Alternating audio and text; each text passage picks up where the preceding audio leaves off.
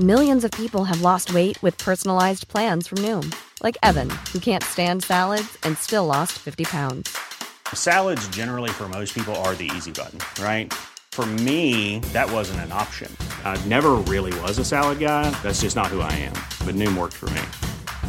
Get your personalized plan today at Noom.com. Real Noom user compensated to provide their story. In four weeks, the typical Noom user can expect to lose one to two pounds per week. Individual results may vary.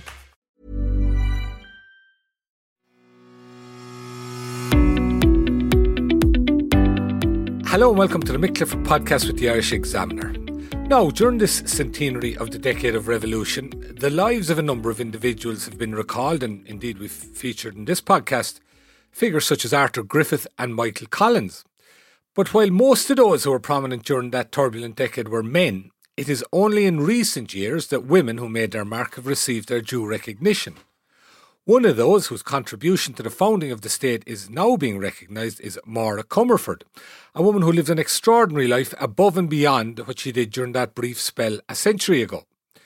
The story of her life was recently published in book form under the title On Dangerous Ground, a memoir of the Irish Revolution. And it is, as it says on the tin, a memoir as most of what's between the covers was written by the woman herself in the 1940s and 50s and only really came to light in recent years. The book is edited by filmmaker Hilary Dully, who joins me now. Hilary, you're very welcome. Thank you very much. Hilary, could I start with how you yourself came to the story of Maura Comerford?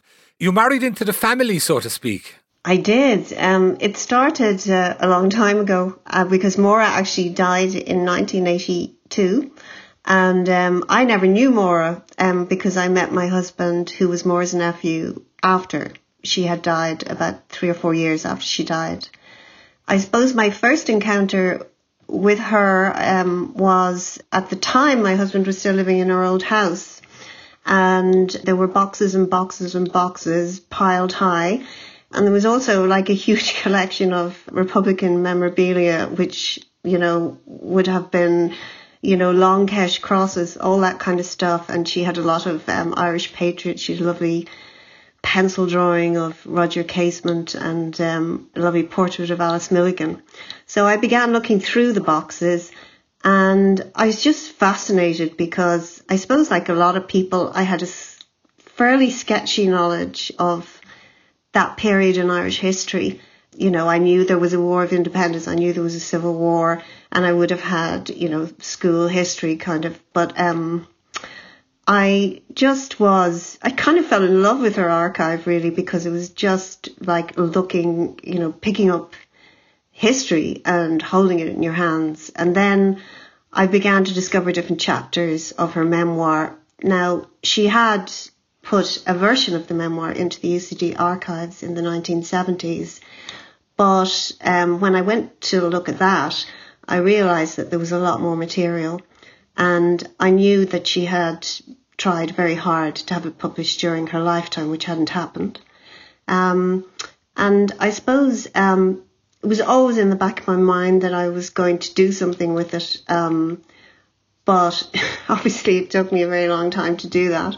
But I suppose coming up to the decade of centenaries and the renewed interest in the role of women during the revolution, I just thought, well, maybe this is her time. And um, I began to put it together about two or three years ago.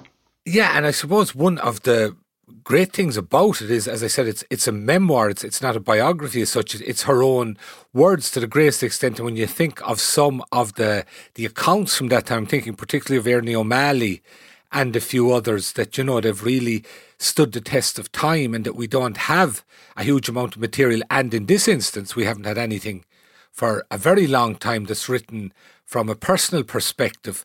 Her family, I suppose, would you describe them as being on the fringes of the aristocracy at the time? Yeah, that's what I, w- I would describe it as. Her father was a mill owner in County Wicklow, a flour mill owner, but he died when Maura was quite young. So their family circumstances changed when she was about 13 or 14 and she went, um, the whole family, there were four children and her mother, and they returned to County Wexford to live with her mother's family. And they were the Esmonds of County Wexford. And, um, you know, uh, her grandfather would have been the younger son in the, the baronet line, who also won a Victoria Cross. So they were very much the hunting type of people, mad into their horses and living a very kind of gentrified life really in Wexford. But having said that, they were always just trying to get by financially. They never had a lot of money. They always had horses, but not a lot of money. So she lived that very, I suppose, reasonably rarefied existence. And um, it was only as she got older and she began to, I suppose, um, well, the political st- situation changed in Ireland anyway. Home rule would have been um, very prevalent as she was growing up. So I think she began a gradual politicisation. Um, and then, of course, when she um, she was sent off to do a secretarial course in London, having gone to a number of boarding schools in Britain, um, and um, it was there that her, you know, her first brush, as she would call it, with sectarianism began, um, and that was the moment I think that she really began to question the whole situation in Ireland. And she was back in Dublin when Easter 1916 happened. She was, yeah. She had a great, she had a great knack of just being in the right place at the right time. She was visiting a relative actually in, in Dublin during 1916. And um, there's a lovely um, chapter in the memoir um, which describes 1916 really from the perspective of a young woman walking the streets, just trying to take in what was happening. And she does um, get to Stephen's Green and uh, goes and speaks to a sentry at the gate, and he offers to take her in to Countess Markievicz, but she really had to return to her rather ill relative in Rathgar, um, and the next day when she went back to try and back, get back in again, um, the whole situation had obviously changed. But the description in the memoir, I think, is um, it's really uh, it's really evocative of just uh, that sense of just people on the street and trying to work out what's going on and all kinds of rumors going around. Um, and that, that, that was, I think, probably as she was politicized in London, uh, I think this was then, that was the end for, or the beginning rather for her. She just, um, just went hell, was hell bent then to become involved in the struggle for independence. Yeah, you do get that sense the way she's written about it, just the whole feeling on the streets of Dublin at the time. In some ways, it reminded me a bit of how James Stephens, I think, wrote about it particularly in the build up to it around it at that time. It's funny, I, th- I think I mentioned you when I was speaking to you earlier, you mentioned her nearly ending up in Stephen's Green. My granduncle ended up there by mistake himself. He, he was in the volunteers and he was sent back up to Phibsborough to get guns or something. And by the time he came back, he'd been displaced. So he went in with Countess Markievicz and I think it was Michael Mallin and them in this, into the Stephen's Green and from there into um, into the College of Surgeons. I mean, the, the whole thing in that respect was pretty chaotic as it was right across the city. But as you say, like if she was becoming radicalized then, the change of mood in the country after the executions and everything, I suppose that would really have um, brought her uh, politicization onto a whole new plane. Yeah, and I think what happened next really was that she became involved in the 1918 election as a election worker in, in Wexford. And um, I mean, she writes again in the memoir. It, it's very interesting how that election went. I mean, you know, obviously Sinn Féin were the, the big winners, and um, that was a huge change in Irish politics. But um, just the, the, the kind of work that they put in and how motivated, ideologically motivated they were, it's a really interesting election from that perspective, you know, because I think that's really the beginning of the big change very much so, yeah, definitely. And and, and um, it was taken, and I don't think there's much dispute about it, as a, a mandate for uh, form of violent upheaval, which of course did begin a year later, 1919, and really took off in 1920 with the War of Independence. And what kind of role then did Mara have during the War of Independence, Hilary? Well, again, like Maura had this great knack, as I said earlier, of just being in the right place at the right time. And um, she Alice Stopford Green, who was a very well known nationalist historian, she was living in Dublin and Stephen's Green, and um, she came on a holiday with also with Jack B. Yeats and a number of others to Wexford. And Maura met her there, and um, at the end of the holiday, Alice Stopford Green offered her a job as her secretary and to do some historical research. And so she went to live with her as well as working for her in, in 90 St. Stephen's Green. And again, this is kind of a, a unique um, aspect of Maura is that she was working at street level for Cumann na mBan. I mean, she was a dispatch carrier. She was organising um, different women, cycling all over the city, moving arms, doing all the things that the women of Cumann na mBan did at that time.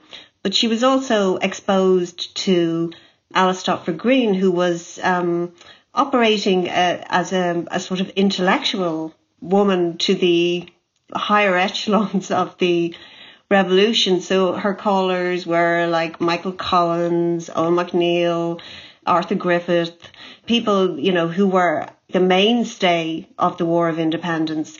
So she was exposed to this side of the revolution and also then to just at street level. And in her memoir, she, she describes sitting demurely at these very exciting kind of well they would have been exciting i suppose for many people. Dinner parties where there would be all these kind of people present. And then she would just be itching just to get away on her bicycle so that she could get on with the revolution at street level. That was a very unique experience because um, she was just exposed to so much on a political side, understanding and all these different people calling to, to Alice Stopford Greens and also then just as a revolutionary worker. And then she went around the country for Alice Stopford Green to report to the Dáil on um, different atrocities that were taking part around the country. So apart from being very active in Dublin, she also was all over the country as well. And again, I suppose for the times, I mean, notwithstanding, there were a number of prominent women in that revolutionary period. Interestingly, a lot of them would have come from a very similar background to herself, if not, if not the even the aristocracy itself. I suppose you're talking there about well, there was such uh, such I suppose uh, an institutionally sexist society in general that you it would have to be women of that standing to have made a mark, perhaps at the time.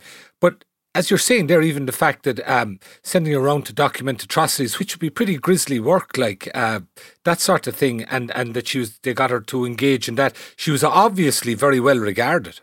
Yeah, I think um, when people talk about Maura now, even now, and when you even when you see footage of her, and it's mostly of when she was a very very elderly woman, she was an extremely gracious person, and you know maybe that had something to do with the the background she came from. But um, she also had a great way of being able to communicate with everybody, no matter where they came from or who they were. And um, I think probably the education that she got from Alice Stopford Green, because of course, you know, she, she wouldn't have had any third level education. Working for her as a researcher and having to write up um, research that she would have done for her, that was a kind of a form of almost like a, a third level education for her. So she she would have um, been regard, you know, I suppose she would have been very able in that regard to be able to go and document different atrocities. To know what's really happening, subscribe to the Irish Examiner today at irishexaminer.com forward slash subscribe. I'm Sandra, and I'm just the professional your small business was looking for. But you didn't hire me because you didn't use LinkedIn jobs. LinkedIn has professionals you can't find anywhere else, including those who aren't actively looking for a new job but might be open to the perfect role, like me. In a given month, over 70% of LinkedIn users don't visit other leading job sites. So if you're not looking on LinkedIn, you'll miss out on great candidates like Sandra. Start hiring professionals like a professional. Post your free job on linkedin.com/people today.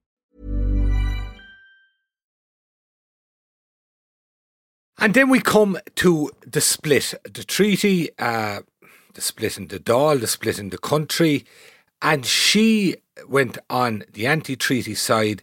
And I certainly get the impression that she took it pretty hard, that she was ideologically opposed to the treaty, this republic that had been the aim, some might say a mythical republic, but one way or the other, she was wedded to that, and there was only one way she was going to go once that split came about.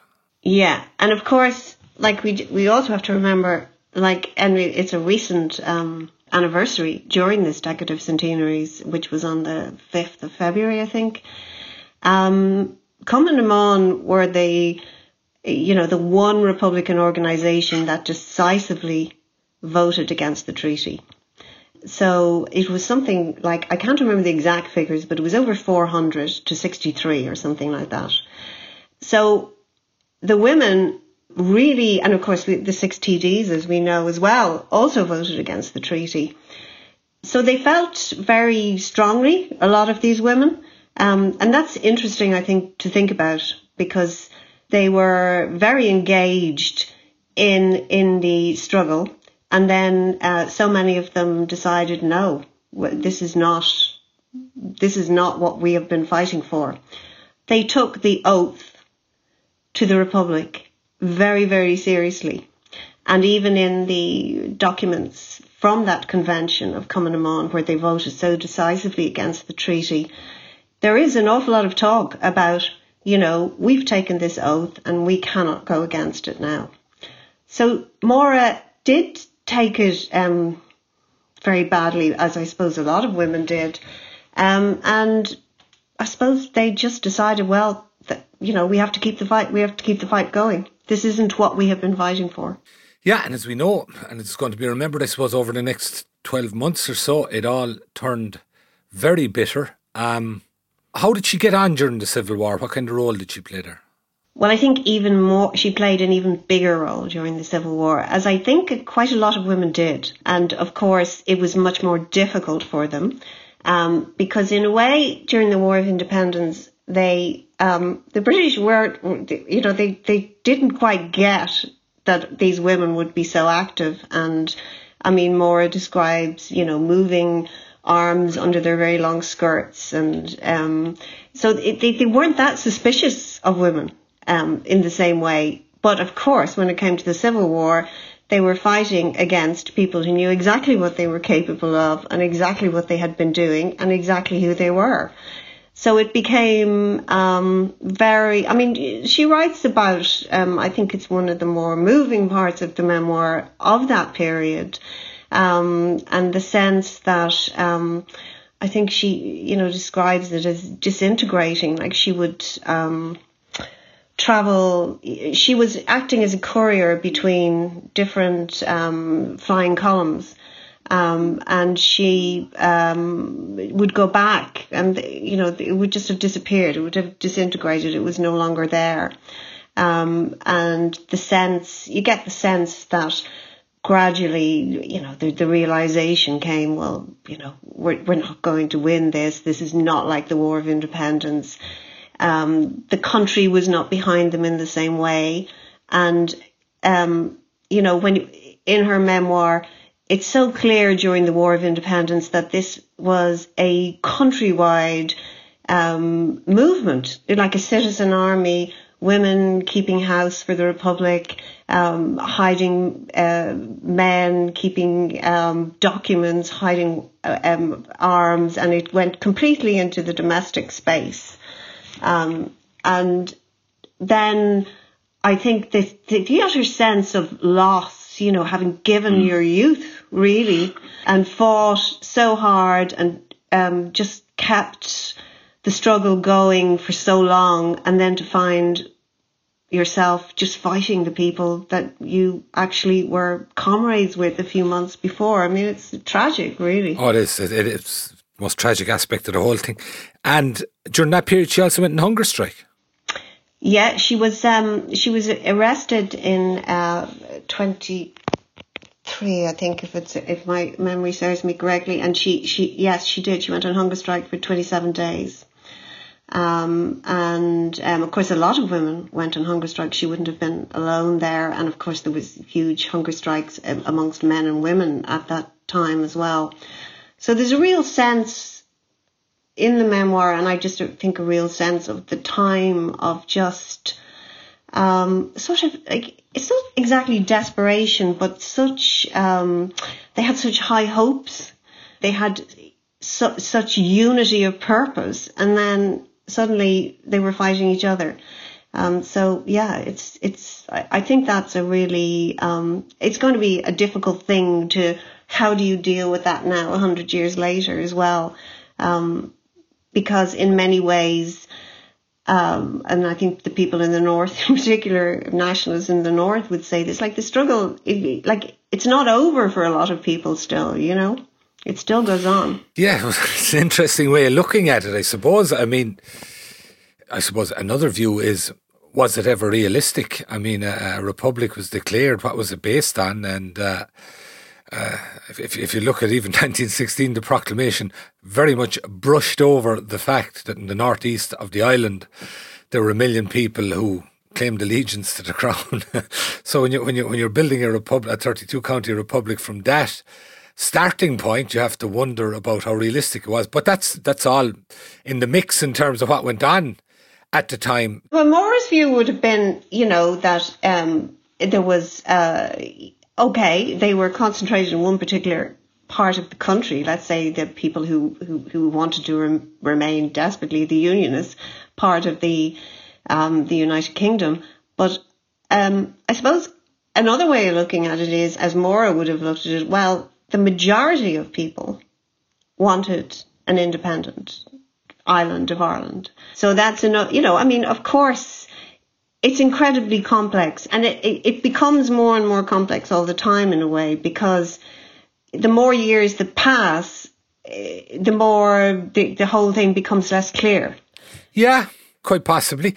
What we do know is that the largely the political element of the Republican side in the Civil War eventually let down their guns, led by De Valera, went into the Dáil and became part of the new uh, Free State as it was then known. And more, she she'd gone to America for Dev at one stage. I think that was before he formed Fianna Fáil. Oh yeah, I'm correct. It was in, in 1923, the end of very end yeah. of 23 and tw- and 24. Yeah. yeah. Did she did she stick with him when he formed Fianna Fáil? No, she did not. but she went on to work for the Irish Press, the, the Fianna Fáil newspaper, yeah, yeah, you see, I suppose that's, again, it's like all these complexities of these relationships because, um, you know, the, people had fondnesses for each other, even though they might have um, gone very different ways. And I, I don't think Mora maintained a, a fondness for Dev exactly, but she, um, I suppose she uh, had been his driver and she had certainly escorted him over mountains. They'd walked for days together. So, um, when he was on the run, this was. So, um, Mora's life after she came back from America was very dismal, as were a lot of people's lives after yeah. the Civil War. And she, unlike many others, she had no family money. She had no home. Um, and so she was lent a small cottage by her friend, um, Father Sweetman, who had uh, formerly had a school in Gorey in Wexford.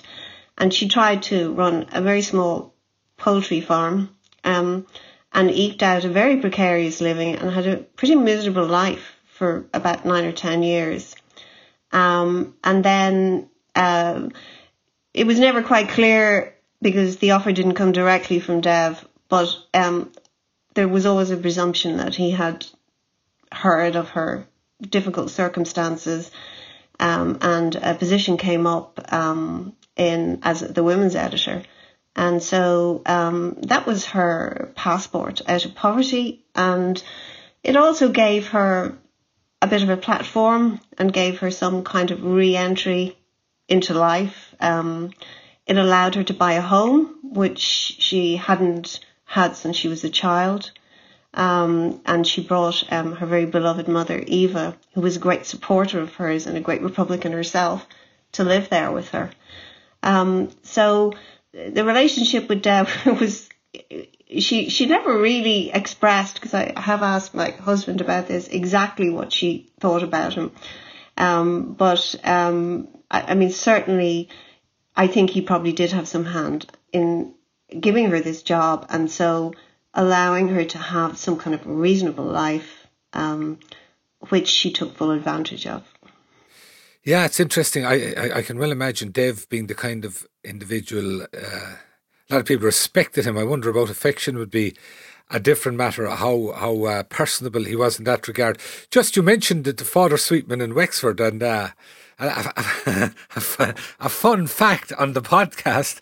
I do believe he was related to last week's guest in this pod, the environmentalist Peter Sweetman, who's very much known for. Um, yeah, I wondered about that. Yeah, yeah. yeah they, I, I, think, think a lot of the Sweetmans that. are connected. Um, yeah, very much a Fine Gael family on one level, but a, different different uh, branches of them. He told me were. Uh, allied to different kind of political entities. Well, the Father but, Sweetman School in Gorey is a story in itself because, yeah. like, it was a boarding school for boys.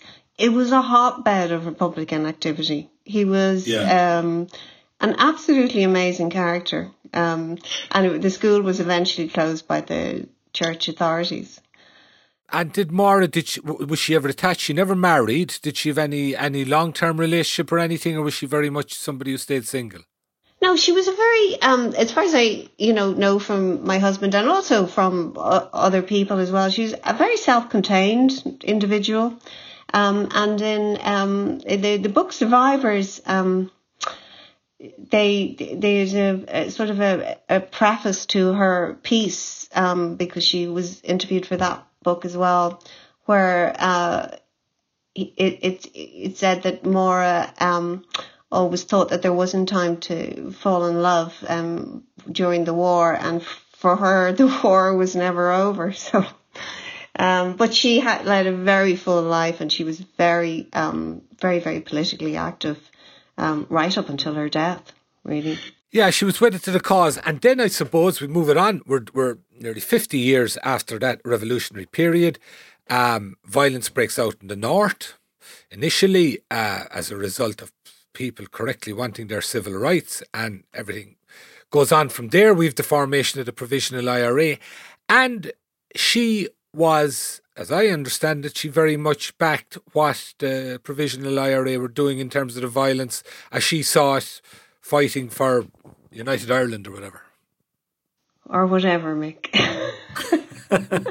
or whatever is right. Well, we all have different, we all have different opinions on it, you know. Um, yeah, I mean, she look, her politics didn't change. I mean, that that, yeah. that is certainly true. No, the reason I say it, Hilary, uh, there were a few survivors who were prominent at, at that time in the War of Independence. And by the time this broke out 50 years later, there were people like Tom Barry. Initially in the early 70s, he identified with what was going on.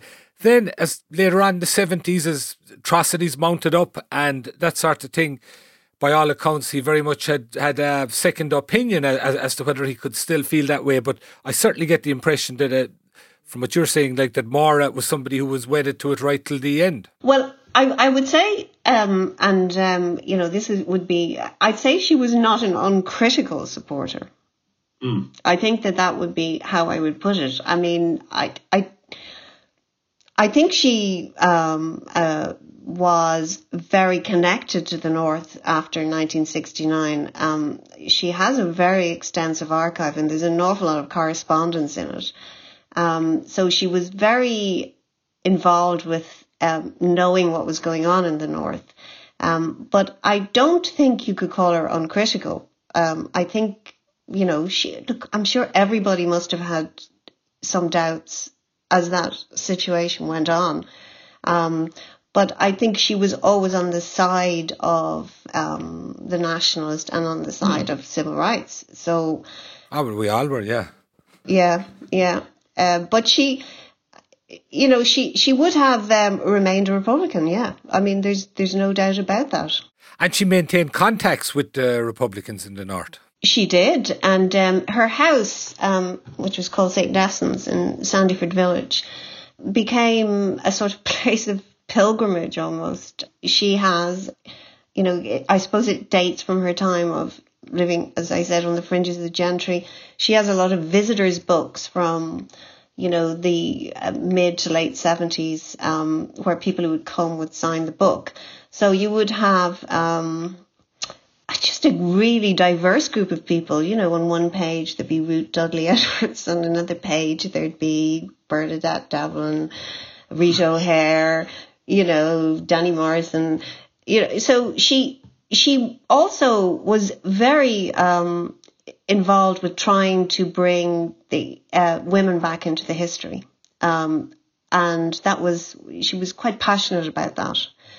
So she would meet, like a lot of historical researchers called her. She was always very generous, gave people papers, gave people documents, um, engaged with people, did interviews. Um, and she really wanted the role of women to be recognized because I think um, well, I don't know whether she actually felt it because obviously I never spoke to her about it, but I think um, her sense was um, that the women had um, come out so strongly against the treaty. And of course, you know, there's famous books like P.S. Hegarty's book and what he said about the, the women of the revolution. And um, I think she, she, she really was um, upset by how they were portrayed um, yeah. and what happened to their stories, which effectively disappeared. So it's wonderful now to have these stories coming back into the public realm. Um, and, you know, there's great women historians who are doing fantastic work, just um, allowing us to understand, you know, the role of women during the, the period. Yeah, absolutely. And, th- and that is definitely, in terms of the new state and the way it evolved, one of the big tragedies was the fact that there were women like Mara and a lot of others. And I suppose really it was a combination of the fact in terms of the dominance of the church and how they perceived the role of women, and perhaps there was hostility towards them from the new free state initially because so many had been on the anti-treaty side in the in the civil war. But as you say, their stories got completely lost, and their opportunity to make a serious impact in the new state was literally swiped away from them. And it would have been people like Maura Comerford, I suppose, that, and she did contribute, but they had far more to give, except they, they were just weren't given the space. Well, she was actually very lucky, I think, in some ways, Maura, because she got the job in the Irish press, which you know, allowed her, uh, of course, primarily to make a living and to, you know, have a home. Um, but also, um, even when she retired, uh, she became, um, she used to write letters to the paper when writing letters to the paper.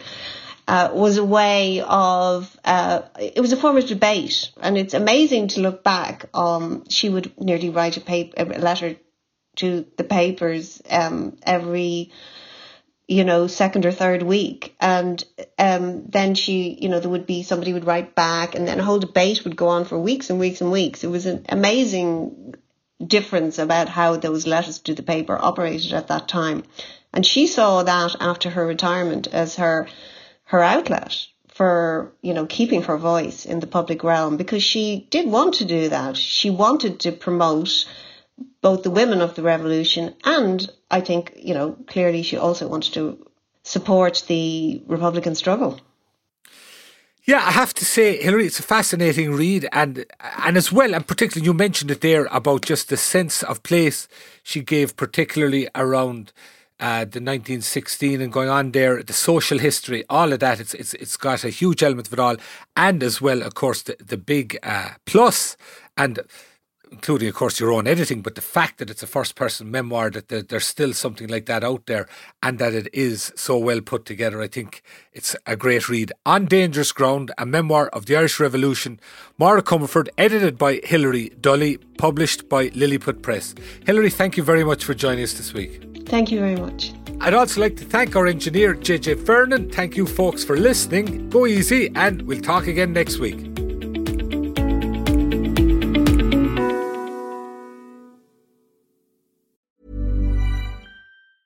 Hi, I'm Daniel, founder of Pretty Litter. Did you know cats tend to hide symptoms of sickness and pain? I learned this the hard way after losing my cat, Gingy. So I created Pretty Litter, a health monitoring litter that helps detect early signs of illness by changing colors, saving you money and potentially your cat's life. Pretty Litter is veterinarian developed, and it's the easiest way to keep tabs on your fur baby's health right at home. Go to prettylitter.com and use code ACAST for 20% off your first order and a free cat toy. Terms and conditions apply. See site for details.